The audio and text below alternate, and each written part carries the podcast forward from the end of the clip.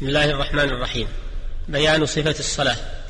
الحمد لله رب العالمين والصلاة والسلام على نبينا محمد وآله وصحبه أجمعين. وبعد أيها المستمع الكريم بعد أن بينا في الحلقات السابقة أركان الصلاة وواجباتها وسننها القولية والفعلية نريد في هذه الحلقة إن شاء الله أن نبين صفة الصلاة المشتملة على تلك الأركان والواجبات والسنن حسب ما وردت به النصوص من صفة صلاة النبي صلى الله عليه وسلم لتكون قدوة للمسلم عملا بقوله صلى الله عليه وسلم صلوا كما رأيتموني أصلي. وإليك سياق ذلك وبالله التوفيق. كان رسول الله صلى الله عليه وسلم إذا قام إلى الصلاة استقبل القبلة ورفع يديه واستقبل بأصابعه, بأصابعه القبلة وقال الله أكبر ثم يمسك شماله بيمينه ويضعهما على صدره ثم يستفتح الصلاة بأن يقول ربنا ولك الحمد أو نحو ذلك مما ورد عنه صلى الله عليه وسلم من أنواع الاستفتاحات ولم يكن صلى الله عليه وسلم يداوم على استفتاح واحد فكل الاستفتاحات الثابتة عنه يجوز الاستفتاح بها. ومنها قوله سبحانك اللهم وبحمدك وتبارك اسمك وتعالى جدك ولا إله غيرك. أعوذ بالله من الشيطان الرجيم. بسم الله الرحمن الرحيم. ثم يقرأ فاتحة الكتاب. فإذا ختمها قال آمين. ثم يقرأ بعد ذلك سورة طويلة تارة وقصيرة تارة ومتوسطة تارة وكان يطيل قراءة الفجر أكثر من سائر الصلوات.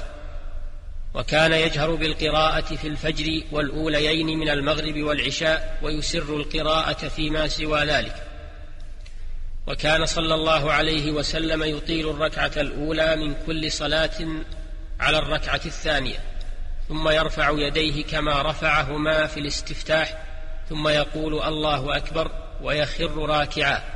ويضع يديه على ركبتيه مفرجتي الأصابع ويمكنهما ويمد ظهره ويجعل رأسه حيالة لا يرفعه ولا يخفضه.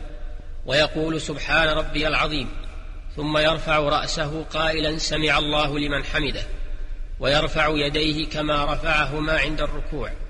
فإذا اعتدل قائما قال ربنا لك الحمد وكان يطيل هذا الاعتدال. ثم يكبر ويخر ساجدا ولا يرفع يديه فيسجد على جبهته وأنفه ويديه وركبتيه وأطراف قدميه ويستقبل بأصابع يديه ورجليه القبلة ويعتدل في سجوده ويمكن وجهه من الأرض ويعتمد على كفيه ويرفع مرفقيه ويجافي عضديه عن جنبيه ويرفع بطنه عن فخذيه وفخذيه عن ساقيه وكان يقول في سجوده سبحان ربي الأعلى ثم يرفع رأسه قائلا الله أكبر ثم يفرش رجله اليسرى ويجلس عليها وينصب اليمنى ويضع يديه على فخذيه ثم يقول اللهم اغفر لي وارحمني واجبرني واهدني وارزقني ثم يكبر ويسجد ويصنع في السجدة الثانية مثل ما صنع في السجدة الأولى.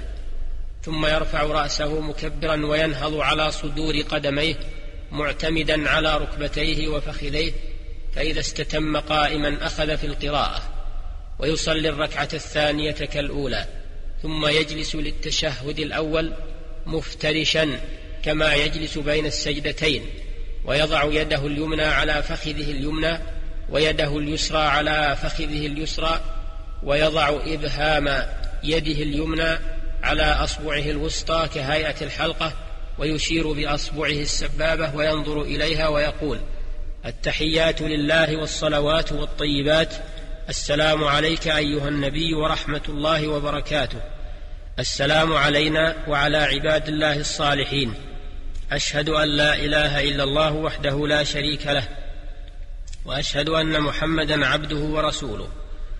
وكان صلى الله عليه وسلم يخفف هذه الجلسة ثم ينهض مكبرا فيصلي الثالثة والرابعة ويخففهما عن الأوليين ويقرأ فيهما بفاتحة الكتاب ثم يجلس في تشهده الأخير متوركا يفرش رجله اليسرى بأن يجعل ظهرها على الأرض وينصب رجله اليمنى ويخرجهما عن يمينه ويجعل أليتيه على الأرض.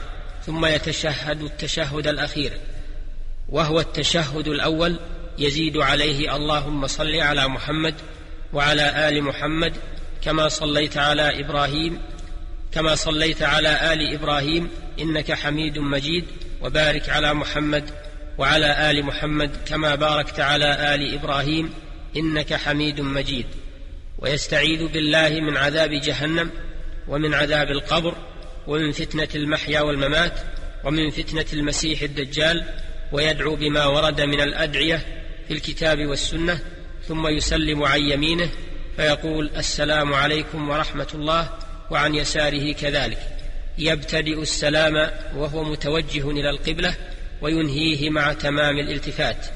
فإذا سلم قال أستغفر الله ثلاثا اللهم أنت السلام اللهم إنك أنت السلام ومنك السلام تباركت يا ذا الجلال والإكرام ثم يذكر الله بما ورد. أيها المسلم هذه جملة مختصرة في صفة صلاة النبي صلى الله عليه وسلم حسب ما ورد في النصوص كما ساقها العلامة ابن القيم في كتاب الصلاة. فعليك أن تهتم بصلاتك غاية الاهتمام وأن تكون صلاتك متفقة حسب الإمكان مع صلاة النبي صلى الله عليه وسلم فقد قال الله تعالى لقد كان لكم في رسول الله أسوة حسنة لمن كان يرجو الله واليوم الآخر وذكر الله كثيرا. قال صلى الله عليه وسلم صلوا كما رأيتموني أصلي ونسأل الله للجميع التوفيق والقبول والحمد لله رب العالمين وإلى الحلقة القادمة إن شاء الله والسلام عليكم ورحمة الله وبركاته.